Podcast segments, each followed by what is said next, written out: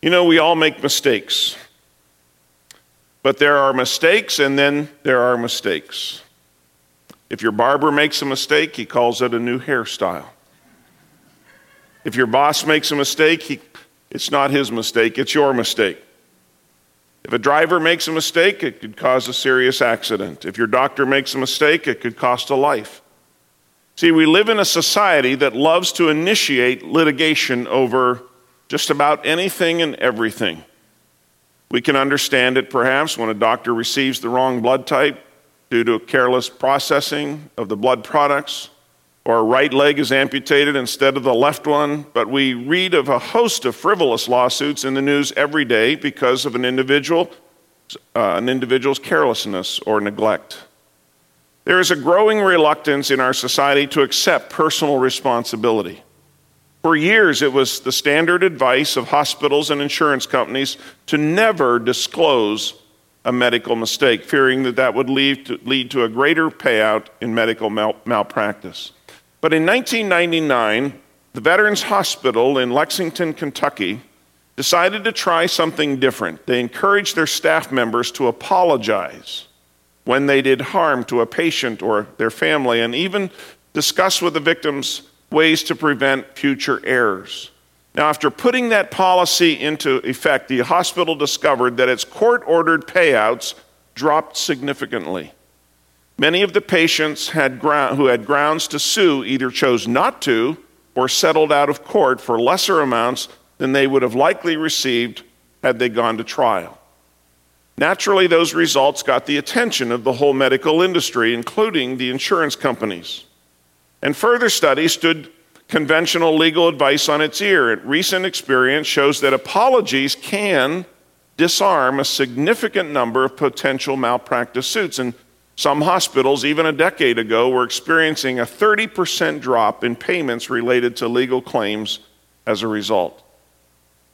There will always be people who see in every circumstance an opportunity for financial gain. That doesn't mean that there's not sometimes a legitimate need for financial compensation. But it does mean something, at least to some of us, when people honor us as a human being and treat us like a real person. But isn't an apology always accompanied by sincere feeling? I can remember when one of our kids would do something to their sibling and we would ask them to apologize. Parents, you know the drill. You ask for that kind of response and you get a, "I'm sorry," said with little or no sincerity. It was a calculated expression of regret, hopefully to get them out of trouble and conform merely to the letter, but not necessarily to the spirit of the law. So let me ask you this question. Does repentance count if there's a big payoff? We know that mistakes will be made in any field of endeavor, but if an apology gets you off the hook for some kind of penalty, can an act of repentance be really sincere?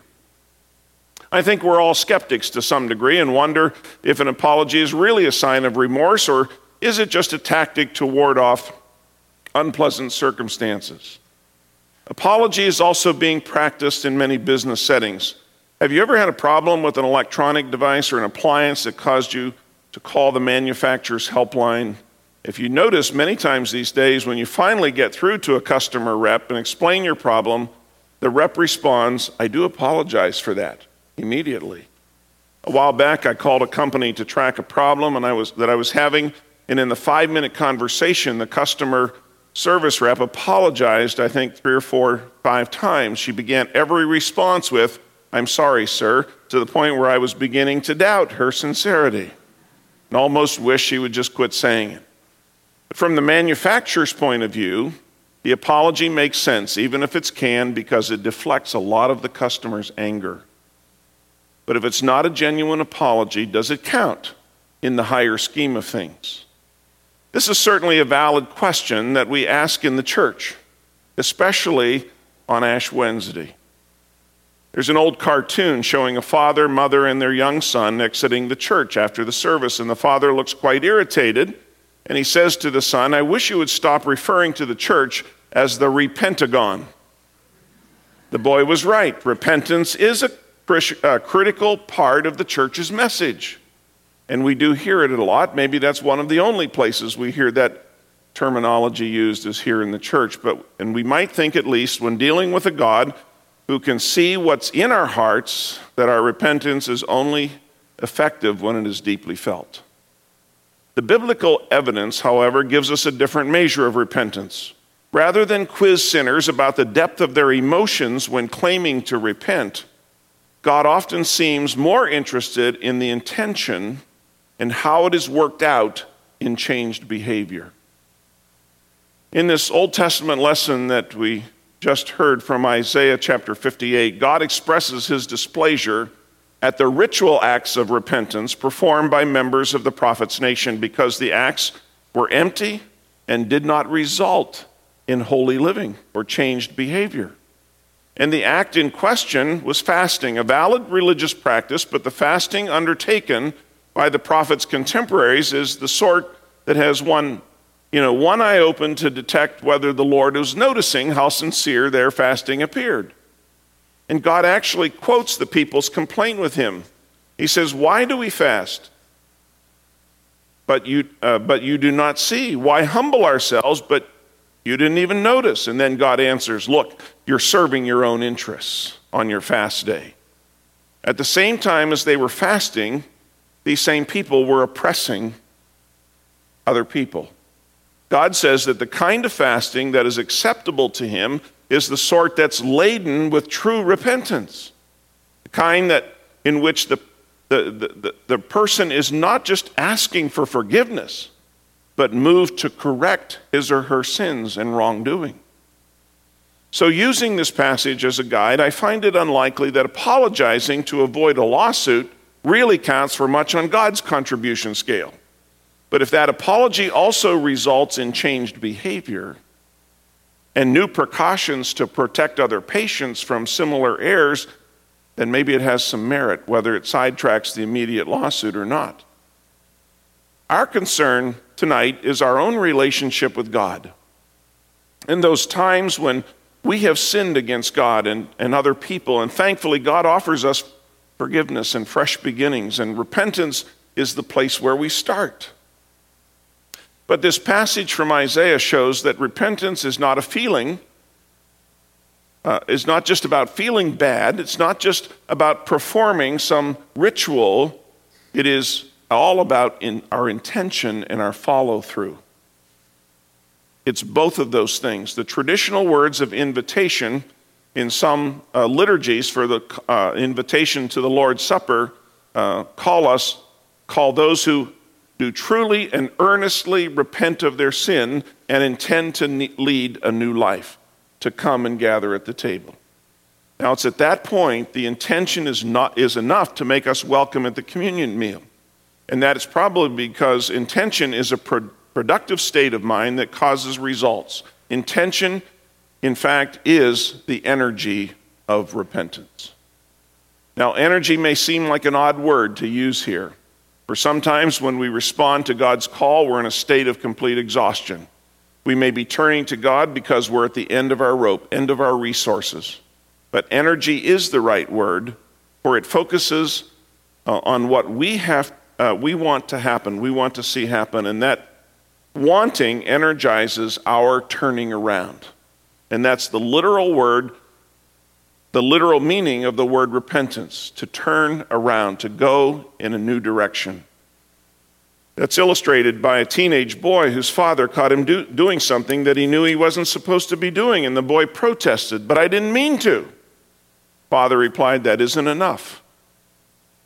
You should have meant not to." There needed to be some energy to drive righteousness rather than the energy-less falling into whatever came along. Of course, that's what happens after we leave the communion table or get up from our prayer time or speak an apology. And what happens after that is, in terms of changed behavior, is really the truth of our intention. The steps we take to lead a new life determine whether, for us, communion or conversion or remorse is just a sham, or if it's something truly holy. Looking at the fact that people have learned that an apology may keep down their financial liability, sometimes makes that apology suspect. But does that mean that we shouldn't apologize? Of course not. Likewise, who can guarantee that our repentance from sin always arises from truly pure motives? Fortunately, God doesn't ask for that kind of guarantee. Rather, God looks at our heart. He looks at our intention. He looks at the follow-through of that intention. And right intentions without results, God says, are truly empty. But results without right intentions are conniving. But right intentions with appropriate results is what repentance is all about. It's the way we live the holy life. A few months ago, I preached a short series of messages on the subject of character. Character is doing the right thing as defined by God, regardless of the personal cost.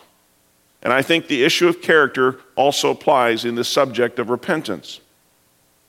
People can say anything they want, but going through the motions, whether it's in a worship service, a communion service, or whatever, reciting the psalm, reciting liturgy or prayers are all empty acts of worship unless they are accompanied by change of behavior.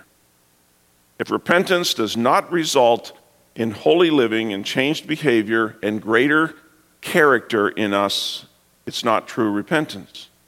Jesus said that by our fruit, by our actions, by our deeds, by our behavior, by our character, people will know if this religion truly is has meaning.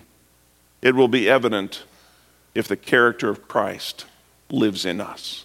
It will be evident to the people around us. Will you pray with me? Eternal God, you are the one who is the searcher of our hearts. And tonight is a starting point for looking deep within ourselves, so help us to peel away the layers of deception. Help us in these moments to see through the shadows of sin that we may claim your healing light. Let us sift through our self-doubts and our worries to discover your abiding presence. Forgive us for avoiding an honest look within ourselves and for abandoning the search for truth. God, we know that you are merciful and you are gracious and you are slow to anger and you are abounding in steadfast love. And on this night, we begin a season of repentance. And we pray that you would show us our misdeeds and our sins that are ever before us, and you would wash away our guilt, and you would cleanse us from all sin. Let your light break into the dark places of our hearts and confront the things that we keep hidden in the dark. Our preoccupation with ourselves, our lustful imaginations, our secret ambitions, the buried grudges, the half acknowledged hatreds, the bitterness of the past, the fear of failure, the comforts of life to which we cling, the negativism that insults your will and power. God, open our hearts tonight to receive your truth and to receive your forgiveness and to receive your love. In Jesus' name we pray.